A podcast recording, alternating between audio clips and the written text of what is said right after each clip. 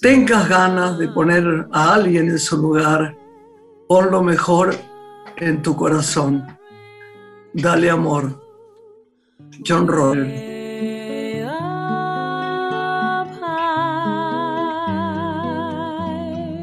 Hola Lore, ¿cómo va? Buenas noches. Un saludo para vos y para todos los que hoy nos acompañan aquí en Gracias, preciosa, gracias. Es lindo eso, ¿no? Cuando te ganas de poner a alguien en, su lugar, nos pasa tantas veces, ¿no? Si uno lo pone en el corazón, creo que se atrasa en, la agresión, en el disgusto. No se hace fácil, pero me parece que es muy inteligente. Sí, pensaba al escucharte que hoy vamos a compartir esta noche con quien nos acerca a los estados más íntimos a partir de su literatura, ¿no? Porque nos acerca a un escritor que tal vez sea el, más importante y más célebre de la literatura universal y vamos a conocer desde qué lugar lo ha conocido y qué hace con todo el universo de Shakespeare, ¿no? Además, este, graciosamente debo decir que es mi jefe. ¡Ah! La noche tiene una mujer. Graciela Borges en la radio pública.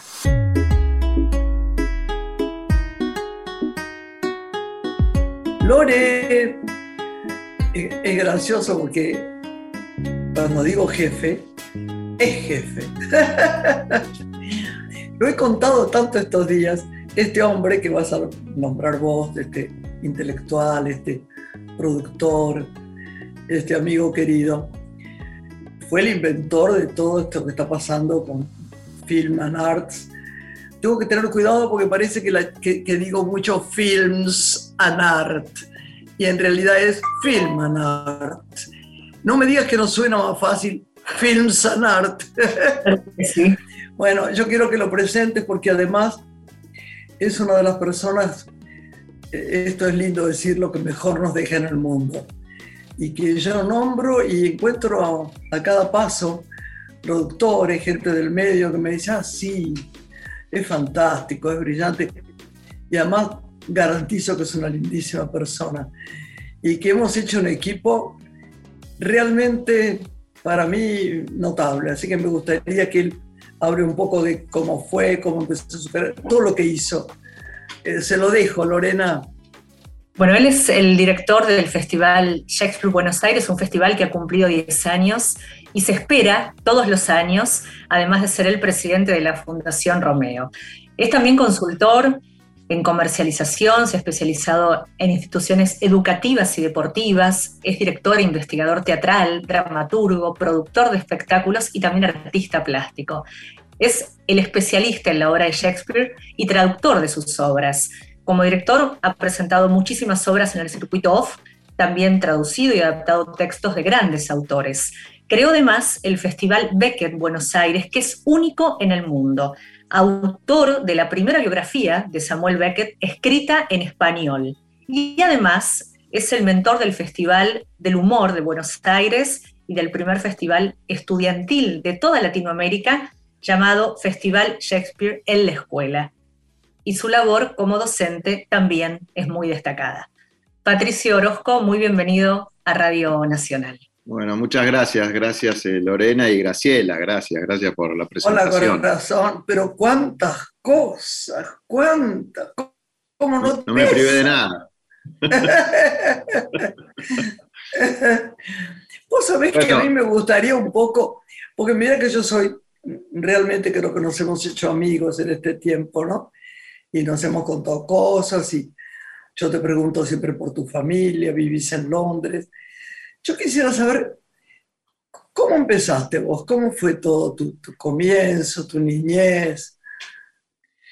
Eh, mira, tuve una niñez eh, muy linda, eh, en una familia que, no tenía muchos antecedentes artísticos, hay que, hay que decir la verdad. Este, no, el único antecedente que teníamos era un bisabuelo mío que trabajó en la, construcción del Teatro Colón.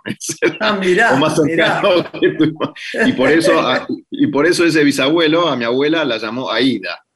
Digamos, le, gustó mucho la inauguración del Colón, sí, la llamó Aida. Y mi abuela siempre se quejaba del nombre Aida, no le gustaba, ¿viste? Nosotros la cargábamos y le decíamos que, era mejor que llamarse Rigoleta o algún otro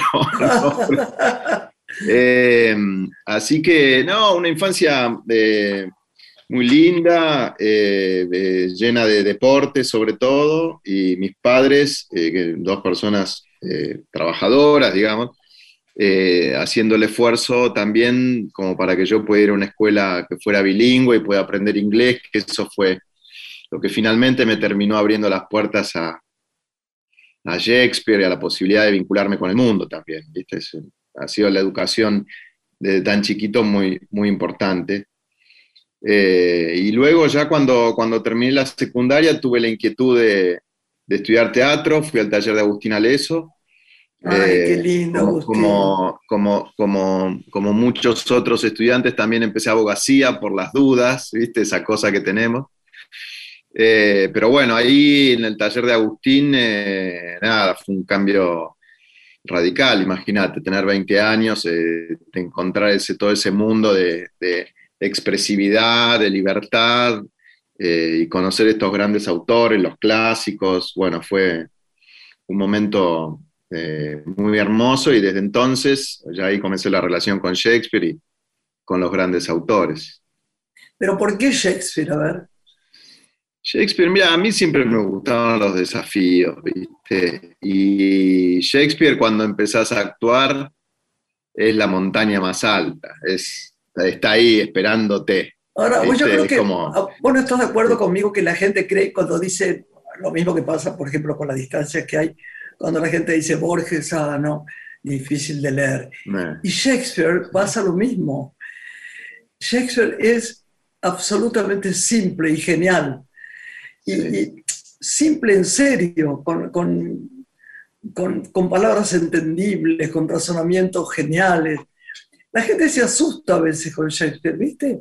Sí, bueno, por eso empezamos el festival. Shakespeare, eh, el origen de Shakespeare es bien popular, porque él escribía, él escribía para, para su público en el Londres del 1600, el 90% era analfabeto, con lo cual era, era realmente una fiesta popular. No escribía para, para vender libros, digamos. Entonces, después con el tiempo yo creo que se fue apropiando cada vez más la academia de Shakespeare y se fue olvidando un poco eh, este, este, esta concepción popular y teatral. Y la academia le aportó mucho, mucha investigación y mucho estudio y, mucho valor a las palabras. y, al desarrollo de los personajes, pero también en un punto le, puso distancia, ¿no? Marcó distancia. la gente, como vos bien decís, empezó a sentir de que Shakespeare hay que, hay que, hay que saber o hay que, ¿no? Es difícil de entenderlo. bueno, y entonces el Festival de Shakespeare de Buenos Aires un poco surge para eso, para traerlo otra vez a al, público masivo. Nosotros dentro del festival hicimos un, un teatro isabelino con andamios, ¿viste? Para recrear un poco el ah, espíritu del teatro del globo. Eh, sí, yo creo que, bueno, ese es el objetivo, parece que lo estamos logrando, pero es verdad lo que vos decís que mucha gente no se le anima, ¿viste? A veces las traducciones no, no ayudaron, las traducciones españolas. es verdad o las obras son un poco largas y bueno, dicen, no, ¿cuánto? Tres horas. Que antes que te pregunte algo, Lorena, te quiero decir que mucho más que el público, el, el, que no se anima son a veces preciosos actores que dicen, uy, me ofrecieron, pero Shakespeare, viste, no, no sé si estoy preparado, me parece que, que es complicado y meter la pata con Shakespeare es viste que es esto todo el tiempo.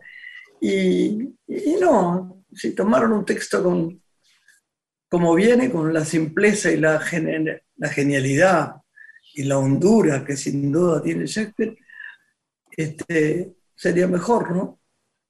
Ahí está Lorena que quiere preguntar algo. Sí, cómo no. Quería eh, consultarte, Patricio, cómo crees que se resignifica la, figura de Shakespeare en este tiempo, qué reflexiones nos acerca en la actualidad, tomando esta hondura que rescata Graciela, ¿no? De, su obra.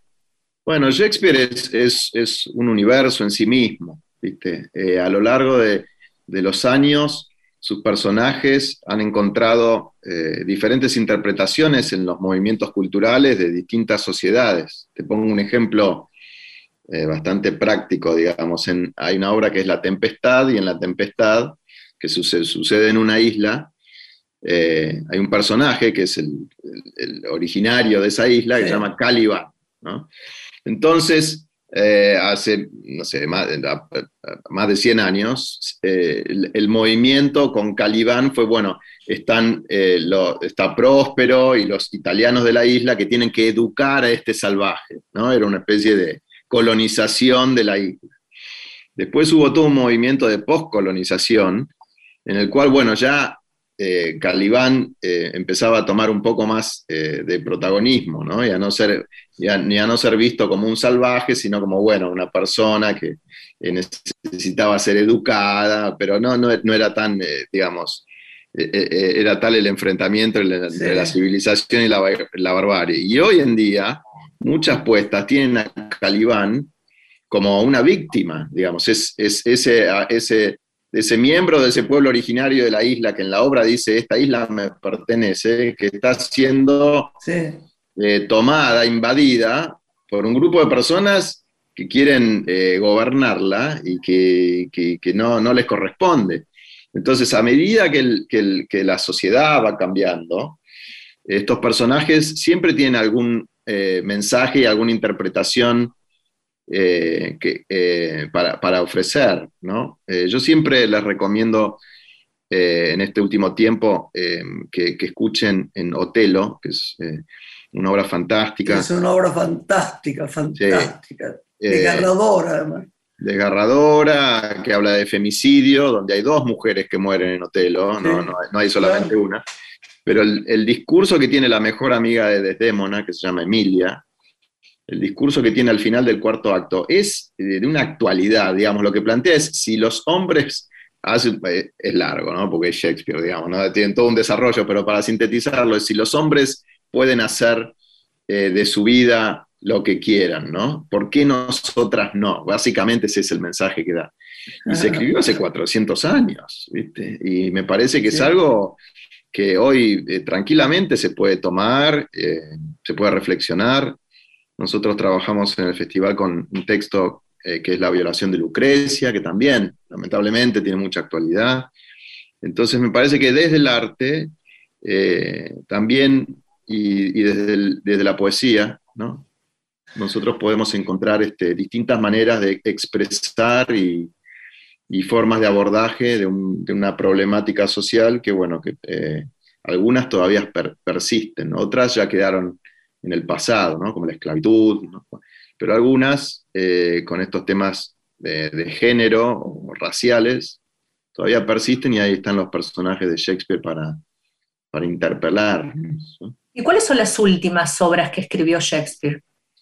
Mira, eh, yo tuve la suerte de poder presentar una de las últimas, que fue Cardenio, que es una obra que hizo, eh, que no, no, es muy conocida, digamos, el estreno en Latinoamérica lo hicimos nosotros, eh, que es una obra que hizo con John Fletcher eh, en cooperación y se basa sobre un personaje del Quijote.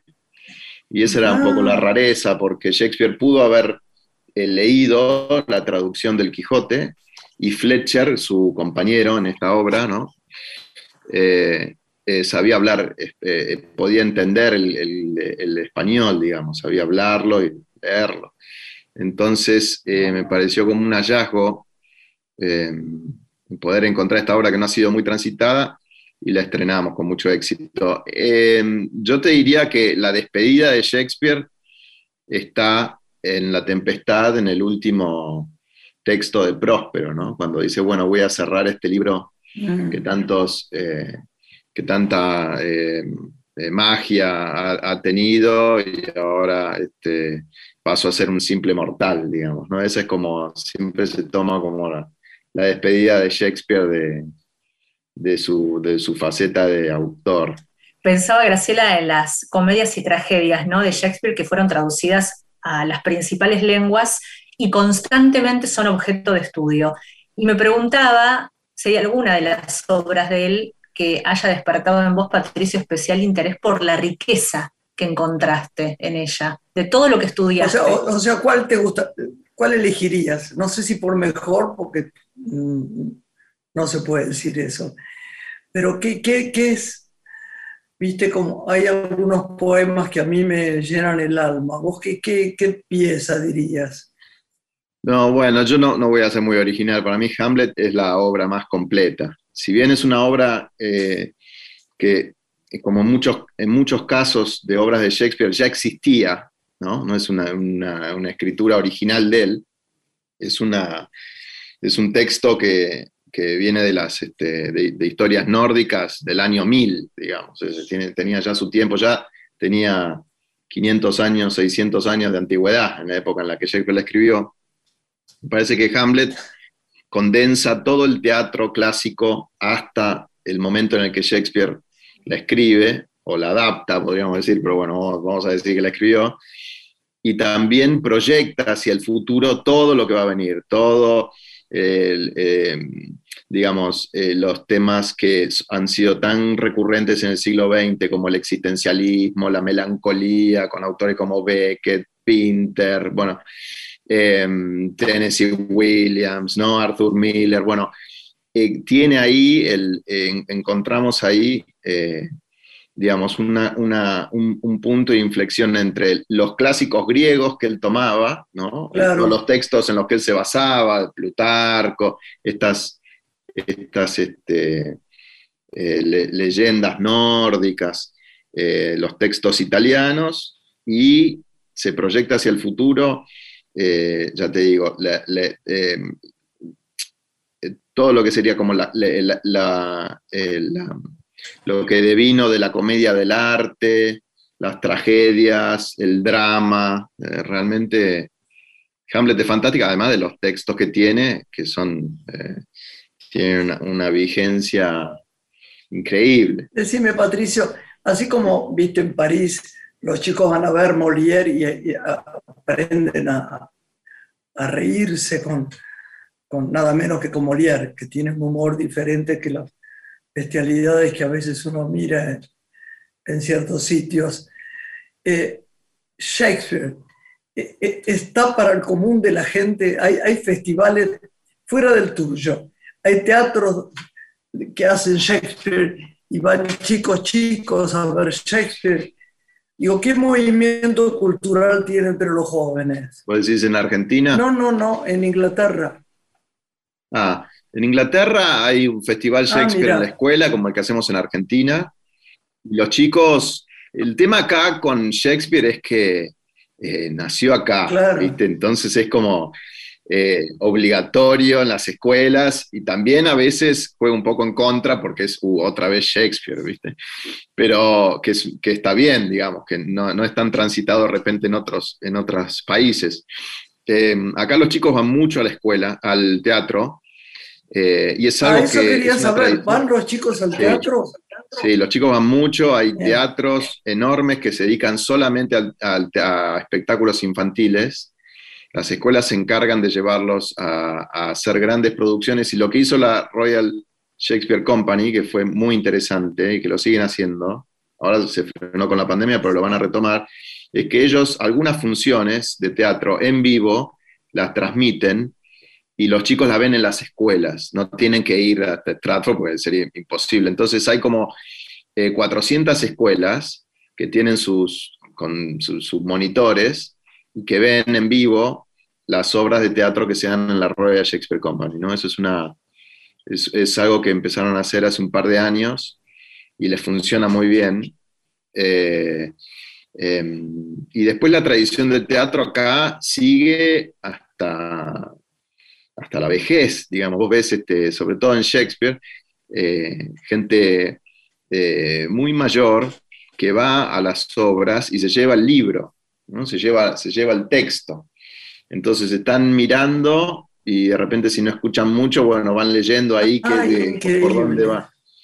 Sí, es, muy curioso. Ah. Y, si, tienen la misma edición, vos escuchás que pasan la hoja al mismo tiempo, corren la página. sabés que yo, no se da Ay, increíble, increíble. Vos sabés que yo adoro Londres, es una ciudad donde fui además muy feliz, donde trabajé muy felizmente y donde me divertí, conocí gente que adoré. ¿Cómo es en este momento el, el, común de, lo, de, la, de la cultura en este momento, en todos estos momentos tan duros con este bicho inmundo que nos ataca. ¿Cómo, se ve? ¿Está todo parado?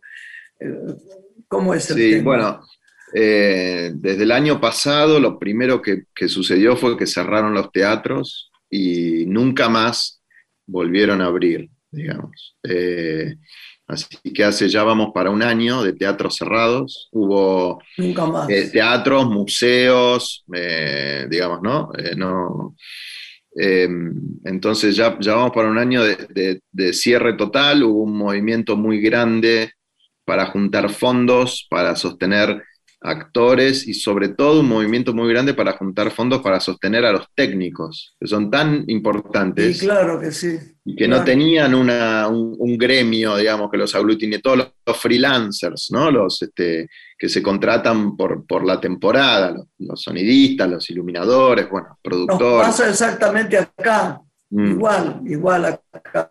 Claro, bueno, no, no, están agremiados, entonces bueno. Realmente muy duro. Sí, bueno, eh, lo que sucedió acá es que eh, muchos, eh, se hicieron muchas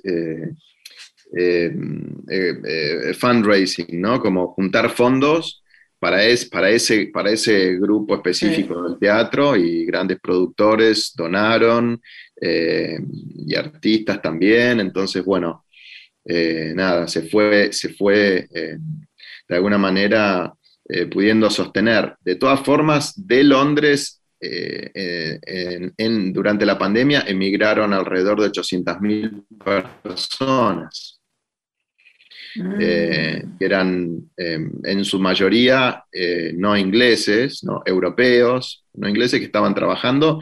800.000 personas.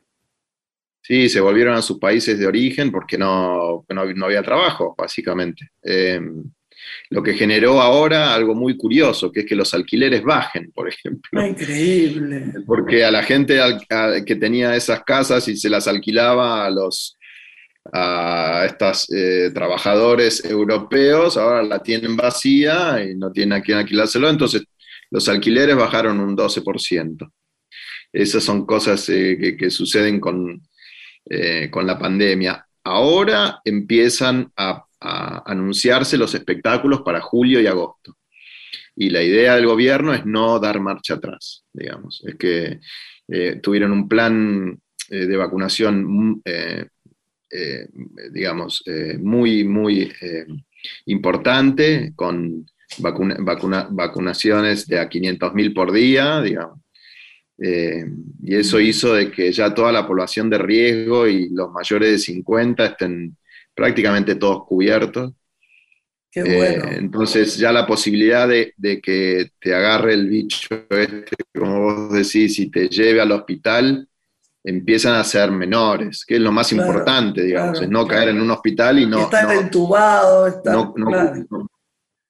sí, y no, no ocupar la sala, ¿viste? Para, porque hay otras personas que también tienen, no sé, un ataque al corazón, en fin, la gente tiene sus temas. Lo que sí está pasando ahora es que quedaron eh, eh, cientos de miles de operaciones en, lista de espera, operaciones regulares, ¿no? Acá también quedaron, no sé si cientos de miles, pero acá mucha gente que tenía que operarse no se pudo operar. Bueno, y eso genera, sigue generando este cuello de botella que se alarga, porque una vez que pase la pandemia, igual va, va a haber una demora en la atención porque hay gente que hace un año que tenía turno para operarse y bueno, lo tuvo que posponer. Entonces eso es una situación que se va a prolongar, la, del estrés de los médicos sobre todo, ¿no? De estar trabajando eh, y sacando las papas del fuego, como diríamos, pero, dentro de lo que es el sector del, teatro, eh, ya empezaron a haber anuncios buscando gente del National Theatre, de otros teatros, ¿no? Pues, se abrieron puestos de trabajo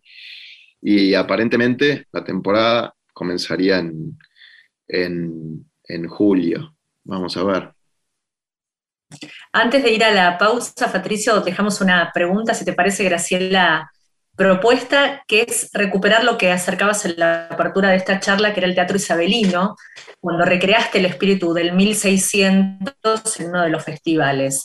Y has vivido la experiencia de hacer este festival shakespeariano en pandemia.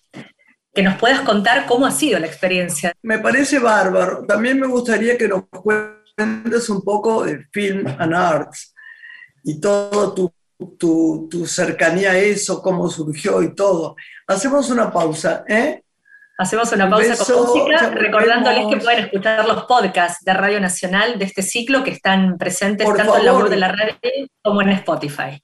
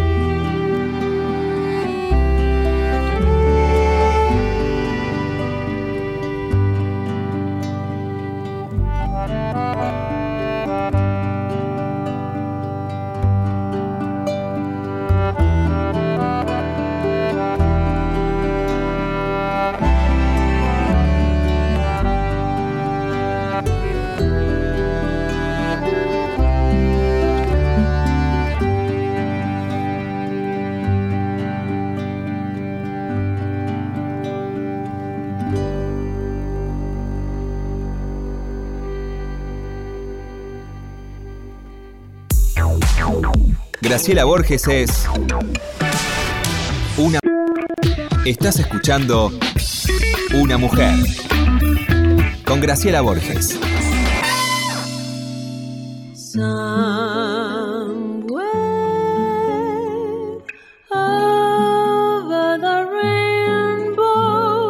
Querida Lore, seguimos acá con Patricia. Con Patricia no, escuchando, Lore.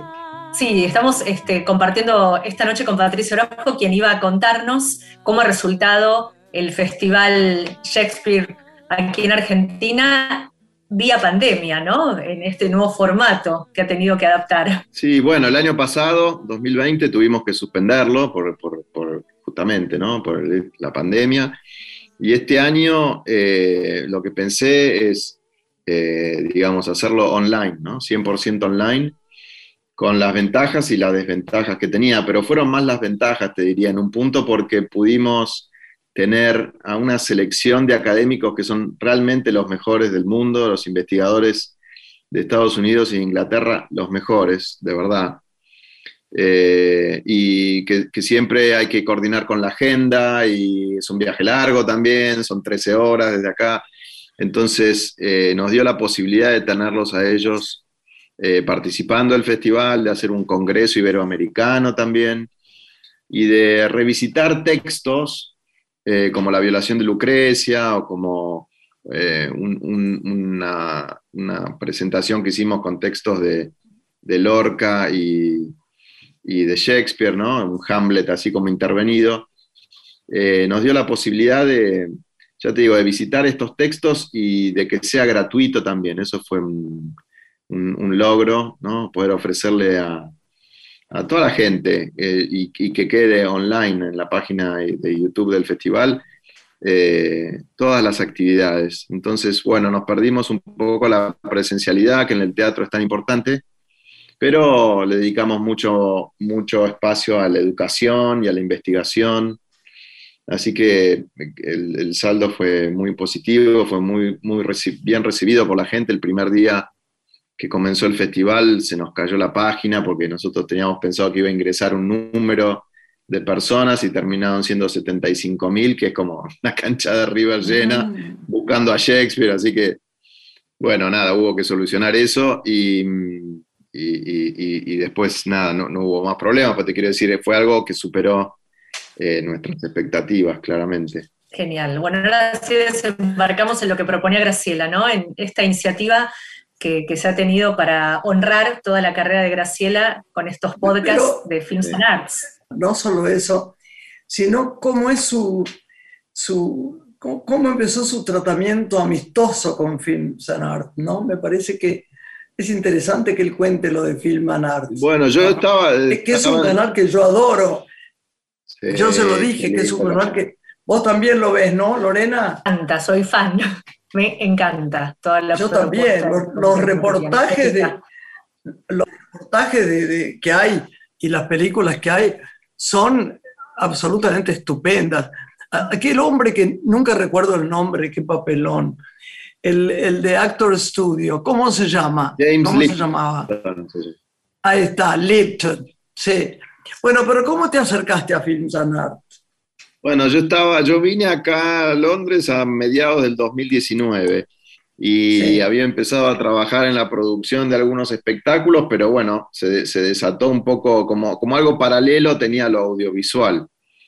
Y cuando se desata la pandemia, eh, ya había trabajado, había hecho una primer serie que se llamaba Desde el West End, que era una serie de de episodios y de programas, eh, cada uno dedicado a un, a un distinto, eh, a una distinta obra que se, da, que se dan acá, musical u obra del West End, y eso fue muy bien en el canal. Entonces, eh, leyendo, leyendo los medios argentinos, encuentro un, un reportaje tuyo en el que en el que decís que, eh, bueno, nada, no sé, tu intención de escribir un libro, me parece, o te habían ofrecido escribir un libro, algo, algo pasaba con eso. Y yo pensé, bueno, acá en, eh, eh, en el medio de la pandemia lo que sería fantástico es escuchar de su propia voz las historias que ella tiene, de su carrera, de su vida. Tenés, este, la verdad que un sinfín de historias, es increíble y, con, y muy, muy, este, algunas son, algunas son un poco dramáticas, pero en general vos el tono que le das es, divino, ¿viste? Como muy fresco y... Pues es que me llaman actores y directores y me dicen, me acuesto escuchando tus podcasts que son muy divertidos y la manera que... y periodistas serios, parece que vos querés que te diga la verdad. Escuché uno y me pongo media nerviosa, pues ya no le contaba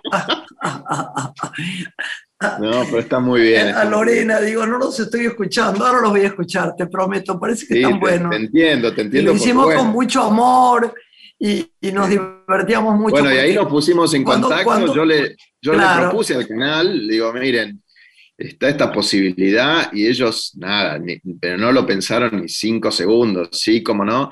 Y después tuvimos toda esta cuestión de logística, ¿no? De grabarlo, de encontrar un espacio en tu casa que esté que esté en condiciones como para que no entre ningún ruido. En el diario, en el diario decían, viste, desde su, desde su vestidor. Vestidor está grabando para Londres. Sí, qué gracioso. Este, ah.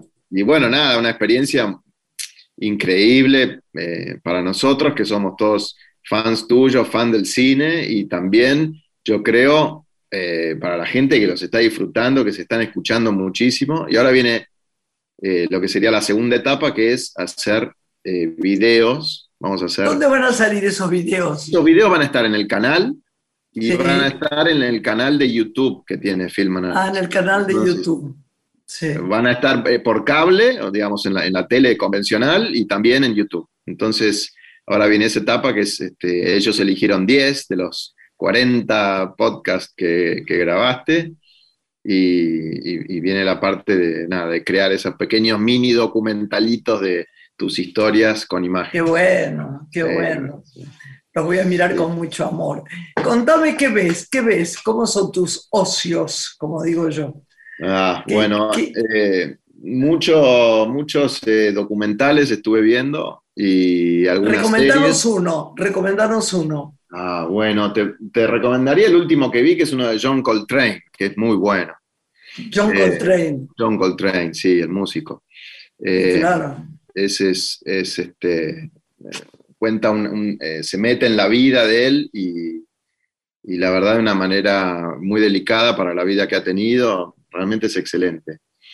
He visto series, he leído libros y después... Ah, contame series, quiero saber de series, queremos saber. Series, eh, eh, series, no sé si se han estrenado allá. Hay una que se llama El joven Wallander, que es una de policial, que es... El joven Wallander, sí creo que lo vimos acá. Que lo es muy buena. Después me he visto todo The Crown también, para estar un poco a tono con... The Crown ni te digo lo que nos gusta.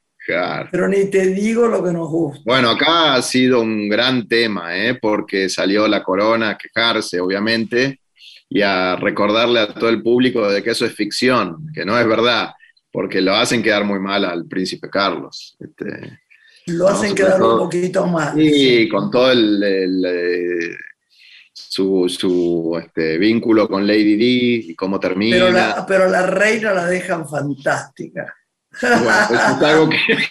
eso, es algo que, hacía Shakespeare también, ¿eh? digamos. Había censura en la época de Shakespeare y él un poco acomodaba a veces los personajes.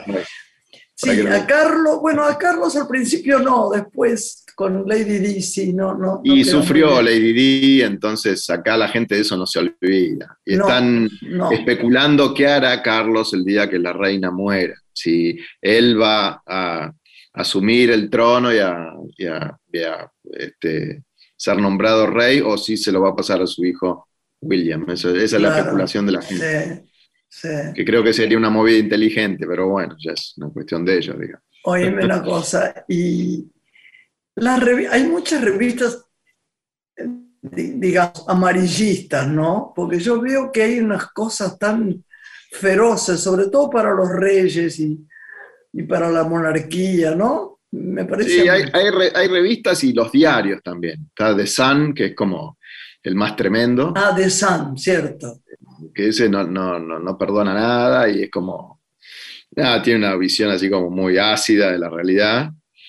Eh, pero sí, bueno, están las revistas del corazón también, digamos. Es, en ese sentido, eh, yo lo que veo es que Em, digamos, eh, la, oferta es muy parecida a la de Argentina. Claro. Salvo porque, salvo em, por eh, la situación en la que si vos querés realmente eh, tener, por ejemplo, hay, un, hay un diario que es solo de teatro. Se llama The Stage, el escenario, y es solo de teatro. O sea que si vos querés irte a algo más específico, también hay, no es que solamente hay, bien, bien, viste, periódicos con información en general, sino también hay muchos eh, eh, periódicos y revistas específicas. Hay una que es pues, solamente de ópera y el mundo de la ópera, que la recibís eh, mensualmente, de stage es quincenal.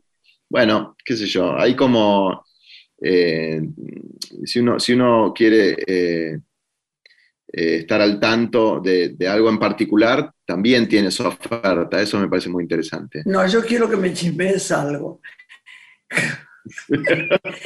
¿Qué opinas del tema Harry? Uh, Harry acá eh, no, no, no quedó muy bien, te digo la verdad. Yo al principio estaba tan a favor yo también, de esa pareja. Yo también estaba tan a favor. Porque dije, estos dos son dos rebeldes, me encanta. Siempre que alguien esté luchando por su libertad, yo voy a estar con él, ¿viste? Y digo, estos dos fantásticos se fueron, no quieren, él ya sabe que siempre va a ser un segundón, quiere empezar su vida, trabajar. la cuestión es que, ¿qué pasó? Que se fue y no, no hizo nada de su vida. ¿Me entendés? Es como que no... no Pero sobre todo ella que tuvo un reportaje muy duro, ¿no? Y ella, bueno, te digo todo el año pasado, que estuvieron afuera y no pasaba nada con el chico. Acá dejó muchos, los, la monarquía acá hace mucho charity y son eh, sí. Eh, eh, como padrinos de muchas organizaciones y él había como inventado unos este, Juegos Olímpicos para los veteranos de guerra, estaba como muy muy metido en ese ambiente. Eh, después le cuento era, a las chicas muy, era, muy querido y de repente, bueno, nada, se casó y, Harris. Y se fue, hicieron este reportaje que fue una bomba para... Imagínate si algo que cuidan acá es la comunicación y la imagen, ¿no? Absolutamente. En ingleses y que salga. ¿Sabes qué estuvo, qué me parece que, que, estuvo bien tocado dentro de todo? la guerra con Malvinas en The Crown. Mm. No me pareció que fue tan hiriente para nosotros, que yo esperaba una cosa peor.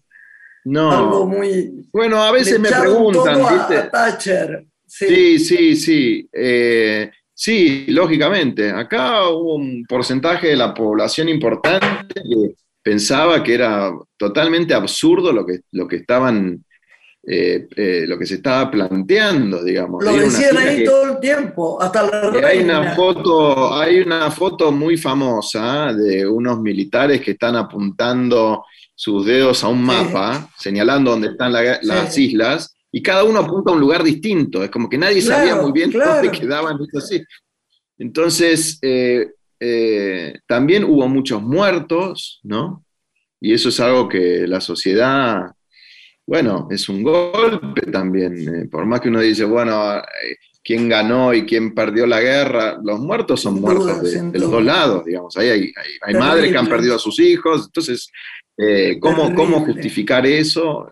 Sí, Thatcher no, no ha dejado una buena... Ay, Thatcher, qué bien estaba la actriz que hacía Thatcher, era odiable. Sí, Anderson. Qué buena actriz. Ah, era también lo hizo Meryl Streep, ¿viste? Hay una película de ella. Que la ah, hizo Meryl, Streep, lo hizo, es verdad. Es, en una película. En la serie lo hizo otra, esta, chica, Gillian Anderson. Pero que además es joven y parecía mucho más grande. Sí, sí. Fantástica. Sí, sí. Un gran trabajo, sí. Patricio, ¿qué proyectos te inspira este tiempo que sientas que son viables? Para el espectador que está también bastante cansado del streaming, de la propuesta virtual. Digo, sos un creador de múltiples propuestas más allá del universo shakespeariano. Has hecho las bicicleteadas teatrales, el Festival del Humor, mucho trabajo solidario, de concientización. ¿Estás con algún proyecto guardado que creas que en este tiempo, hasta que todo abra y se normalice, sea viable de implementar? Eh, bueno, yo em, el año pasado empecé a trabajar en algo que no tiene nada que ver con el teatro, que es eh, una plataforma que se llama EDU eh, y que da, que digamos, lo que me planteé es filmar todas las clases que los chicos tienen en primaria y en secundaria y dejarlas colgadas para que nadie se pierda ninguna clase nunca más, digamos. Ese fue mi, pensamiento, digamos, ¿no?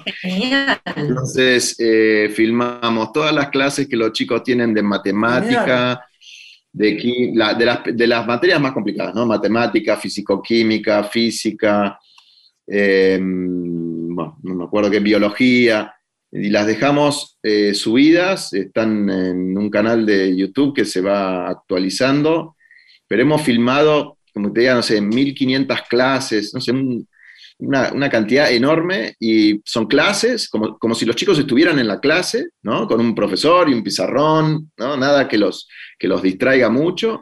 Y también ejercicios y pruebas que ellos pueden hacer. Entonces el profesor le dice, bueno, hagan el ejercicio, pongan pausa y cuando lo terminen pongan play de vuelta y lo hacemos juntos y, lo van haciendo. Ah, y eso es algo que, me entusiasmó mucho hacer, que con un grupo de amigos pudimos juntar los fondos para costearlo. Eh, imagínate que firmar tantas clases con docentes. Pero bueno, tomamos como los manuales de Capital y de la provincia de Buenos Aires y dijimos, vamos a hacer todas las clases, ¿viste? No dejemos ningún tema fuera, aunque algunos lo den en el Nacional Buenos Aires y en otros colegios no, no importa y, lo hicimos, ¿no? Me parece que eso, eh, es algo que puede ser útil para, los chicos. Claro que sí. ¿Podés brindarnos la plataforma para entrar, para aquellos que quieran? Sí, es eh, es edugw, ¿no? Como Google, edugu.com.ar es la página, y en YouTube es EduGu, y es gratuito, y, yo lo que vi eh, es que los chicos, eh, digamos, hay un momento en el que o continúan en la escolaridad porque la escuela no les suelta la mano y dicen, bueno, mejor que estén acá y no que estén, no, porque no pueden seguir con los estudios porque tienen muchas materias, deben, ¿viste? Se les complica. Eh, o eh, la escuela, bueno, decide que no, que tienen que repetir y los chicos abandonan. Entonces me pareció que a esos chicos que no tienen la posibilidad de tener un profesor particular, ¿no? O de que la escuela cerró, o que no tienen, bueno, eh, eh, no sé, acceso a, distintas posibilidades de educación, que tengan las clases en el teléfono, eh, que las puedan ver, que no las pierdan y que, que no se queden atrás. Me parece que la educación es lo único importante para el desarrollo del país la educación, la cultura, la salud. pero está ahí, un chico sin educación es es este, una, posibilidad que se pierde, digamos, es, es una pena. Entonces, bueno, desarrollé esto que no, no, tiene nada que ver ni con el teatro ni con lo audiovisual, pero... Pero es un eh, aporte riquísimo. Sí, bueno, es, lo que hice, digamos. Contame una cosa, Patricio, ¿cómo está el cine en Londres, en, en Inglaterra? Mirá, comparado eh, con los Estados Unidos, pues son tan buenos los ingleses para filmar. Sí, los actores son tan geniales. Vos vas a ver una obra de teatro y te sorprende que nunca habías visto y de repente, nada, bueno, tiene una escuela, una escuela muy buena. Acá estuvo parado todo, todas las producciones paradas. Eh, el único que estuvo filmando, eh, que yo sé, es Tom Cruise, que tuvo inconvenientes también con, su, con sus este, productores por el tema de los protocolos y de respetar las distancias. Pero en general esto, estuvo todo, todo frenado. Así que el Festival de Cine de este año veremos qué programación tiene y cómo, y cómo se hace. Viste, acá tienen un festival de cine muy fuerte, eh, pero, pero la, producción el año pasado estuvo, estuvo paralizada. Y antes de irnos, Patricio, ¿nos podés contar qué interrogantes hoy se está discutiendo de la obra de Shakespeare? ¿Qué, qué preguntas deja? ¿Qué se piensa? ¿Qué se debate?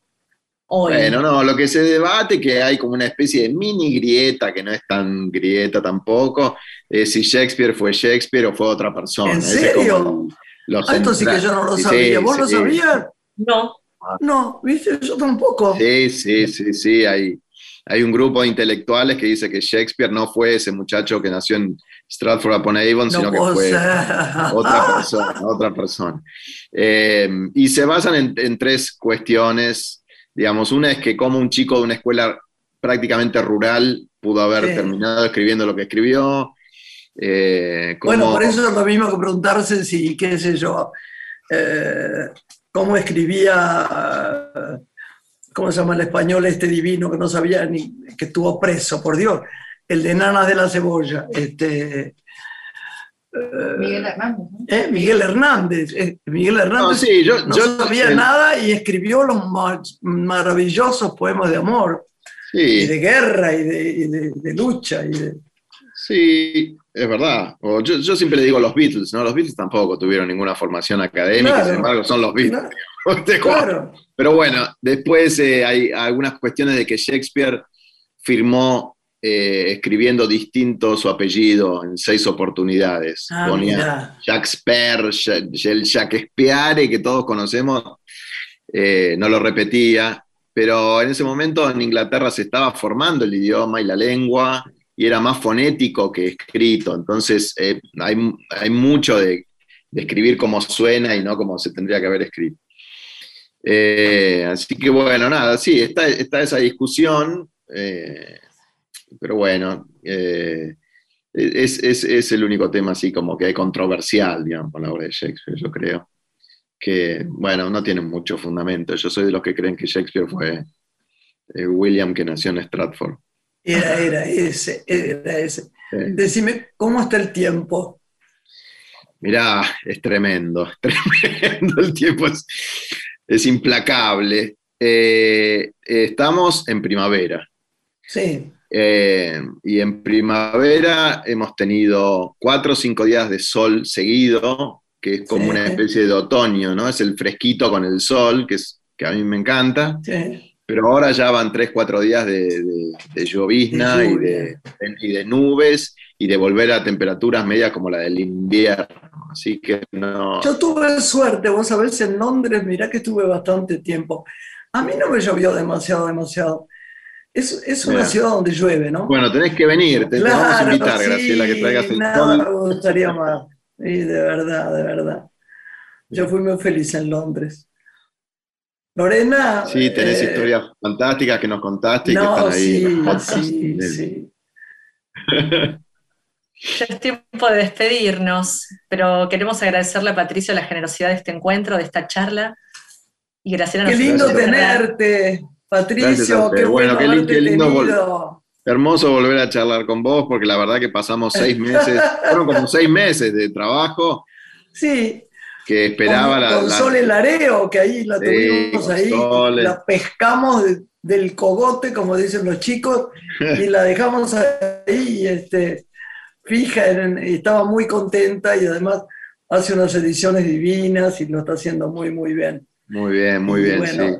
Y yo estoy feliz de haber hecho Film and Arts. Y feliz, y feliz de conocerte y quererte y que seamos amigos y que sigamos haciendo cosas juntos, este, Patricio. para mí es, un honor, es un honor este, poder haber trabajado con vos este, y nada, y, que, haber comenzado esta amistad. Eh, que espero que, nos encuentre una vez este, pasada la pandemia. Ya está, seguro. Eh, ¿no? Yo creo que sí, el pero. Corazón eh, arriba. Y tenés que ir un día al programa de mi sobrina, otro programa que tiene maravilloso, que en este momento no sé si está saliendo, que es por el cual le dieron un Martín Fierro, que es el, el, explorador cultural. Y te digo que da gusto oírla. Va a un gusto conversar con Así que te damos las gracias, con todo el corazón, Patricio. Gracias a ustedes. Un beso, mi amor. Nos hablamos como siempre. ¿eh? Chao. Buenas noches. Hasta pronto. Adiós. Una mujer se ha perdido. Conocer el delirio y el polvo se ha perdido esta bella locura, su breve cintura debajo de mí. Se ha perdido mi forma de amar, se ha perdido mi huella en su mar. Veo una luz que vacila y promete dejarnos a oscuras. Veo un perro ladrando a la luna con otra figura que recuerda a mí. Veo más, veo que no me halló.